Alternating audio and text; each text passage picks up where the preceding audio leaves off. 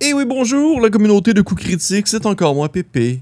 Et aujourd'hui, je viens vous parler de littérature. Je vous parle d'inspiration. Je vous partage 10 ouvrages de fiction qui ont été pour moi des belles muses littéraires afin de m'inspirer dans la pratique du jeu de rôle. Je vous explique en quoi ces dix ouvrages-là sont venus me chercher moi spécifiquement, que ce soit par leur narrative, que ce soit par leurs personnages, les thèmes abordés, le genre littéraire même, qu'on parle de fantasy, de science-fiction, d'horreur ou encore de fiction historique. Il y a tellement à aller chercher dans le merveilleux monde de la lecture et c'est là-dessus que je veux vous aborder aujourd'hui.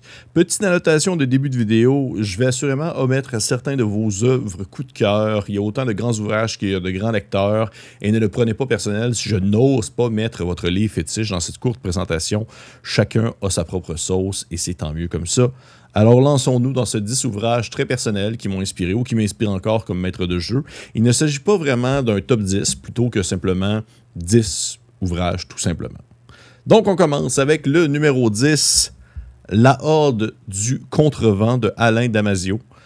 Un groupe d'élite formé dès leur enfance à faire face par des confins d'une terre féroce signée de rafales pour aller chercher l'origine du vent. Ils sont 23, un bloc, un nœud de courage, la horde. Ils sont piliers, ailiers, traceurs, aéromètres et géomètres, feuleuses, sourcières, troubadours et scripts.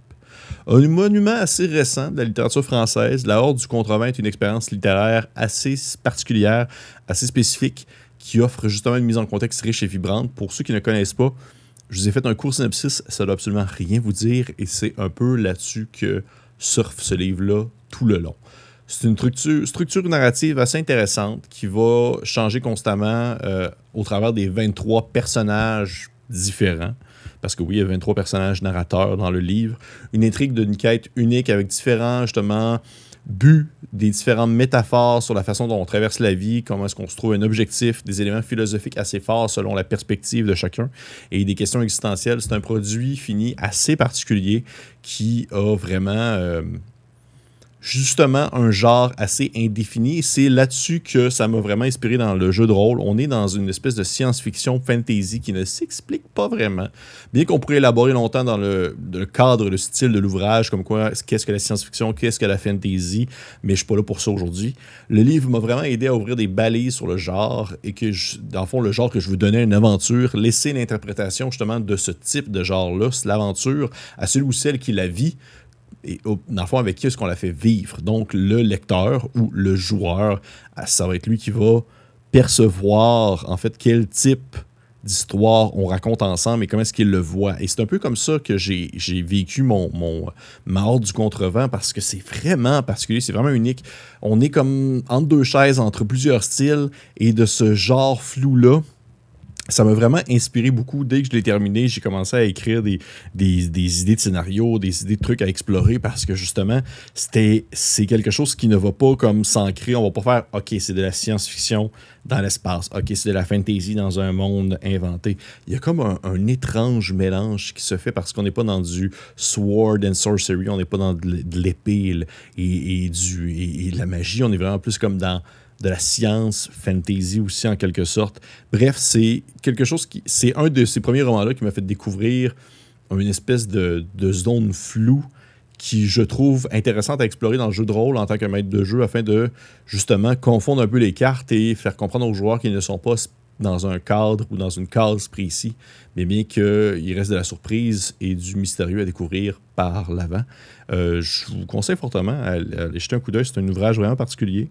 Et c'est bien, bien, euh, bien unique en son genre. Le numéro 9, Les montagnes hallucinées de H.P. Lovecraft. Synopsis Arkham 1933. Le professeur Dyer, éminent géologue, apprend qu'une expédition scientifique partira bientôt pour l'Antarctique avec pour ambition de suivre les traces de celle qu'il avait lui-même dirigée en 1931. Dans l'espoir de dissuader cette tentative, Dyer décide de faire un récit complet des tragiques événements auxquels il survécut, cette fois sans omettre les passages qu'il avait écartés à son retour de peur, d'être pris pour un fou. On vit ainsi son récit qui mettra de l'avant découverte de constructions cyclopéennes en plein Antarctique et apparition de créatures sans nom et sans sens. Je pense qu'on présente plus vraiment Lovecraft, à tel point que ses ouvrages et son monde ont transcendé un nouveau plan d'existence et qui, pour devenir aujourd'hui une marque de commerce qui s'étale absolument à toutes les sauces. Mais il ne faut pas nier la richesse des premiers récits, en particulier dans mon cas, Les Montagnes hallucinées, qui est selon moi un pilier du genre d'horrifique moderne, d'horreur moderne. Deux éléments m'ont vraiment marqué dans ce, dans ce livre-là qui euh, je transpose, que je transpose encore aujourd'hui dans mes pratiques de jeu de rôle. En premier lieu, la narration. Les montagnes hallucinées narratent ce qui se déroule tout en gardant le mystère dans la description de l'horreur et du ressenti. Et le déroulement du récit, surtout dans ses pires moments, m'ont vraiment aidé à travailler l'aspect graphique sous-entendu de mes aventures, comme quoi l'horreur n'a pas besoin d'être euh, un gars avec un couteau ou euh, être un fantôme. Ça, peut être quelque chose de très indéfini. Ça peut être quelque chose de, tellement horrible que justement on ne peut pas vraiment le décrire. C'est vraiment pas quelque chose de facile, je trouve, à mettre en place, mais c'est quelque chose qui, lorsque ça marche, ça marche très très bien. Deuxième chose qui fut pour moi un bel apprentissage dans la pratique du jeu de rôle lorsque j'ai, euh, dans le fond, lu cette nouvelle-là, c'est la force narrative de la fuite.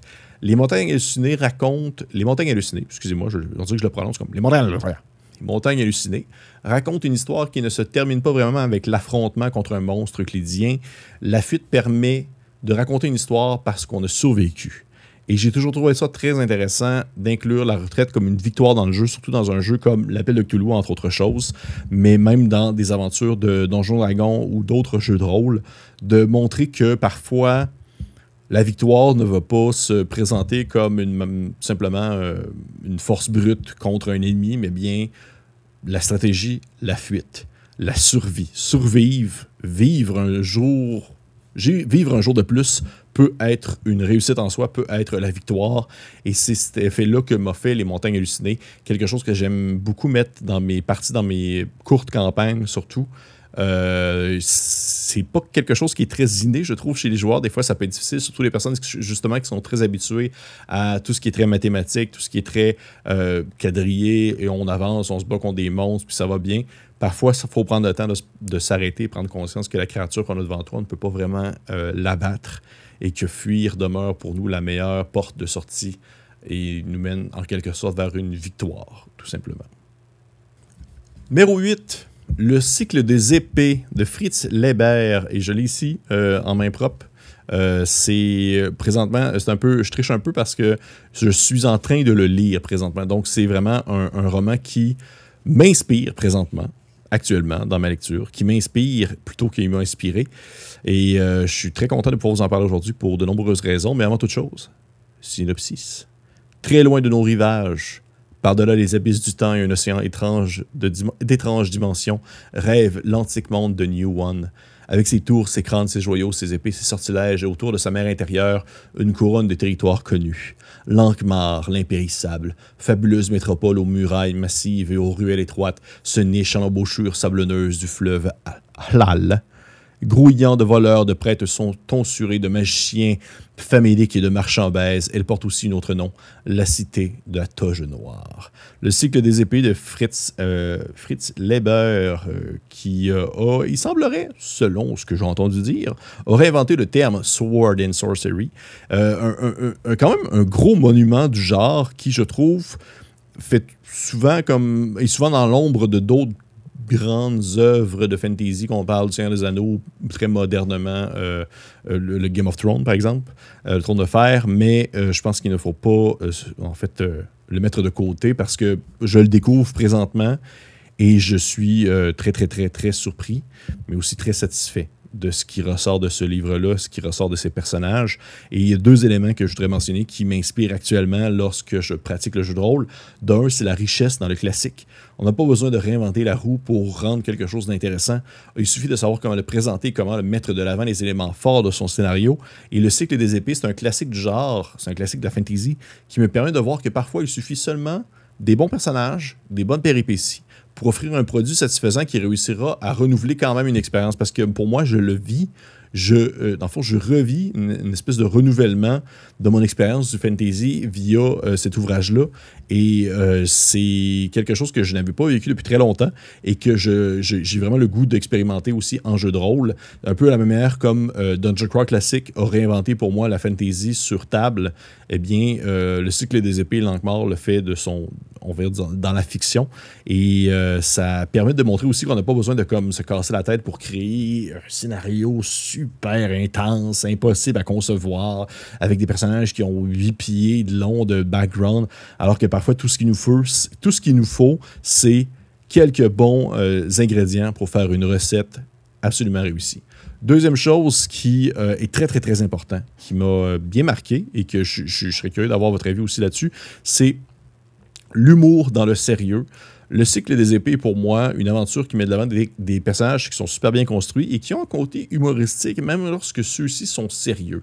Et ça, c'est quelque chose que j'apprécie particulièrement en jeu de rôle, avoir cette touche d'humour sans que celle-ci soit en avant-plan, mais plutôt en support au récit. J'ai un peu de difficulté avec, euh, dans le fond, les parties de jeu de rôle qui vont être de l'humour pour faire des blagues de pète et que euh, derrière ça, il y a le côté de la narration, le, on va dire le système de jeu, l'histoire et tout ça, et plus une espèce de, de, béquille qui permet de transporter cet humour-là vers l'avant, alors que je préfère bien plus le contraire, c'est-à-dire un, univers, un scénario bien pensé, euh, sérieux, des personnages bien construits, mais qui sont teintés d'une humour et que cet humour-là, en fait, sert de support plutôt pour tout le reste ça fait du bien d'avoir ce petit bassin-là, cette espèce de coussin-là d'humour qui vient de temps en temps alléger l'atmosphère, qui vient de temps en temps euh, créer un petit effet en fait de douceur, même si celui-ci n'est pas nécessairement volontaire, comme dans le cycle des épées. Ce pas des blagues qu'ils font, on s'entend, mais n'en demeure pas moins que c'est présent et que ça fait du bien et que c'est quelque chose que j'aime beaucoup mettre en jeu de rôle parce que euh, je ne joue pas pour faire des blagues euh, de, de, de pète ou faire des références culturelles sans cesse. Je joue quand même pour vivre l'aventure, vivre l'histoire avec les joueurs qui m'accompagnent. Et ça, c'est créer quelque chose qui, je pense, a, un besoin quand même narratif assez, euh, assez bien construit, tout simplement. Donc, le cycle des épées de Fritz Leiber, euh, pour ceux qui... Euh, l'ont pas lu, comme moi, qui j'étais un gros, on va dire, un gros, gros new il y a quelques, quelques, quelques semaines, quelques mois, que j'ai commencé à le lire et super belle découverte, j'apprécie énormément. Numéro 7, je suis une légende de Richard Mathewson. Et là, on embarque dans euh, quelque chose, je pense que c'est mon, plus, euh, mon plus complexe. Pas mon plus complexe, mais mon plus développé. Vous allez comprendre pourquoi. Je suis une légende, ça va vous dire quelque chose. Vous avez probablement déjà vu ou entendu parler du film avec Will Smith qui est sorti, je pense, en 2007 dans ces eaux-là. Et euh, qui, même si ça a été un super, super réussite au box-office, qu'il y a eu des, quand même des bonnes critiques, que les gens ont bien apprécié. Ça s'éloigne énormément du livre de base de Richard Mathewson. Et on commence ainsi avec le synopsis. Chaque jour, il doit organiser son existence solitaire dans une cité à l'abandon, vidée de ses habitants par une étrange épidémie, un virus incurable qui contraint les hommes à se nourrir de sang et les oblige à fuir les rayons du soleil. Chaque nuit, les vampires le traquent jusqu'aux portes de sa demeure frêle, refuge contre une ordre au visage familier de ses anciens voisins ou de sa propre femme. Chaque nuit, c'est un cauchemar pour le dernier homme, l'ultime survivant d'une espèce désormais légendaire. Je suis une légende est un roman qui a un rôle particulier dans cette liste-là, comme je l'ai mentionné, parce qu'il est, je crois, le premier livre qui m'a autant marqué concernant sa révélation finale et la perception du mal et du bien, l'évolution du passage d'une réalité à une autre. Je vais divulgacher la fin du film, euh, la fin du livre plutôt. Donc, si vous appréciez pas les spoilers, je vous conseille de, l'avancer pour arriver au prochain parce que c'est très différent du film. Et euh, ben, en même temps, vous avez eu le temps de le lire, on s'entend. Vous aviez euh, plus que 60 ans, ça date de 1953 ce livre-là. Fait que, me semble, il me semble. Fait que vous aviez en masse le temps de ne pas vous faire spoiler. Dans le film éponyme, Will Smith, dans le fond, meurt, se sacrifie à la fin. le personnage principal, il meurt ça, lui, ça permet, entre autres, la survie de, des autres personnages qui l'accompagnent, qui vont finalement comme rejoindre des survivants ou peu importe. Ben, dans l'ouvrage, c'est tout autre chose et c'est selon moi encore beaucoup plus fort. Parce que ça m'a spécifiquement appris le, la validité du titre Je suis une légende. C'est-à-dire, la validité d'autrui, de commettre des actions qui sont a priori de notre point de vue immoral, voire mal. C'est un peu ça la nuance que le livre a apporté, que je trouve qui manque dans le film et qui m'a complètement frappé et qui m'influence encore énormément aujourd'hui dans ma pratique de jeu de rôle. Dans le roman, le personnage principal, euh, Robert Neville, subit la même fin que le personnage de Will Smith, c'est-à-dire il meurt, mais dans un contexte beaucoup plus dramatique. On apprend dans le roman que le monde actuel, ce nouveau monde qui laisse derrière lui les méandres de l'espèce humaine, est maintenant celui d'une nouvelle race, d'une nouvelle espèce. Ces fameux vampires contre lesquels le personnage de Will Smith se bat nuit après nuit.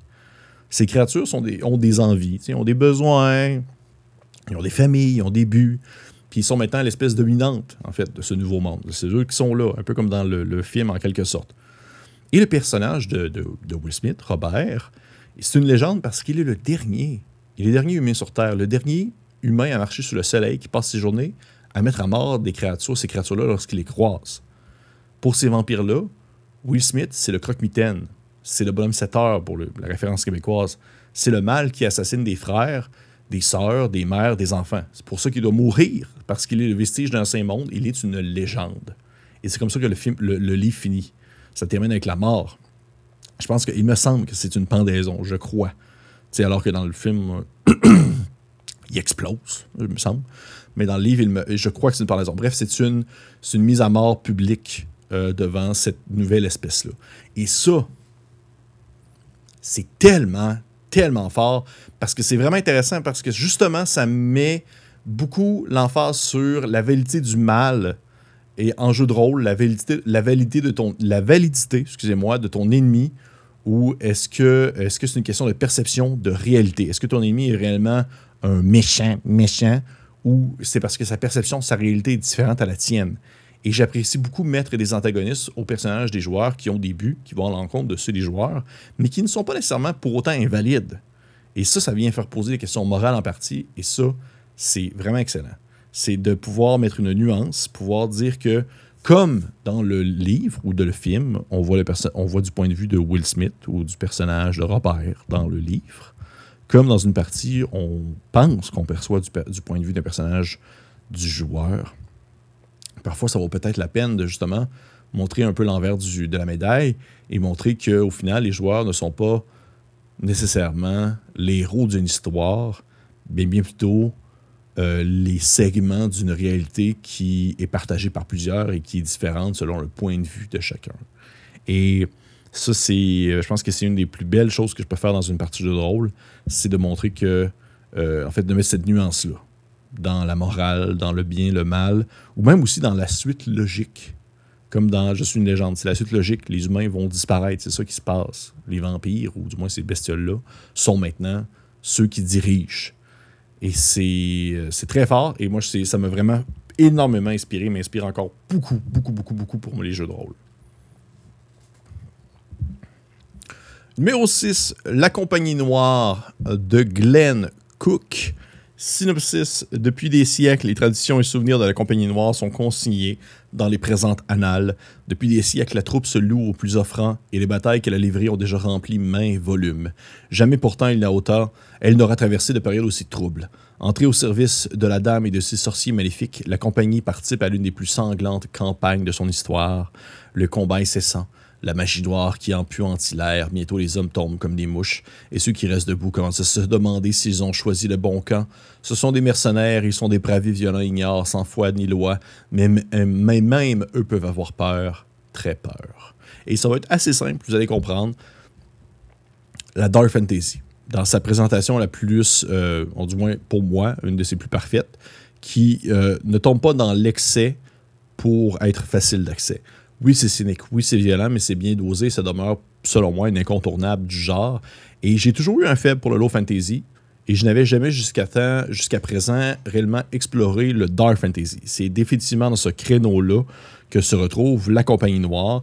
Et ce fut pour moi, en fait, oui, non seulement une découverte, mais aussi une inspiration pour mettre de l'avant ce type d'univers-là, ce type d'aventure-là, c'est-à-dire une mise en contexte sombre, sans gentil, sans méchant, défini, alors que tout le monde est quand même un peu salaud. Mais comparativement à la low fantasy, il y a des sorciers, des démons et des nécromanciens.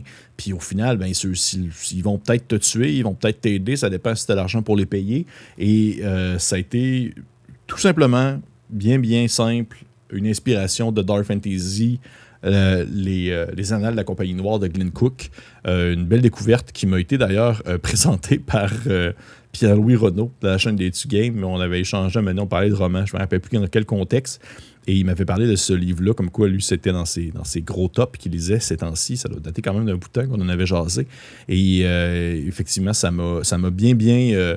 Ça m'a bien revigoré un genre que je connaissais très peu en lecture et qui me permet euh, maintenant, en quelque sorte, de m'inspirer pour faire vivre mes propres histoires à la dark fantasy, tout simplement. Deuxième chose que la compagnie noire m'a inspiré, c'est-à-dire vivre au niveau humain. Euh, autant les romans mettent de l'avant des éléments qui vont au-delà de la compréhension humaine, autant on vit le quotidien au niveau humain. Les personnages sont des mercenaires, ils sont de chair et de sang, et même s'ils ne peuvent pas flotter dans les airs ou tuer quatre olifants avec une flèche, ils demeurent pertinents, ils demeurent un tout, ils demeurent efficaces dans ce qu'ils font. Et ça, c'est quelque chose que j'aime de plus en plus explorer dans mes parties. Jouer l'humain moyen ou faire jouer l'humain moyen, celui qui meurt, celui qui pleure, celui qui rit, celui qui combat.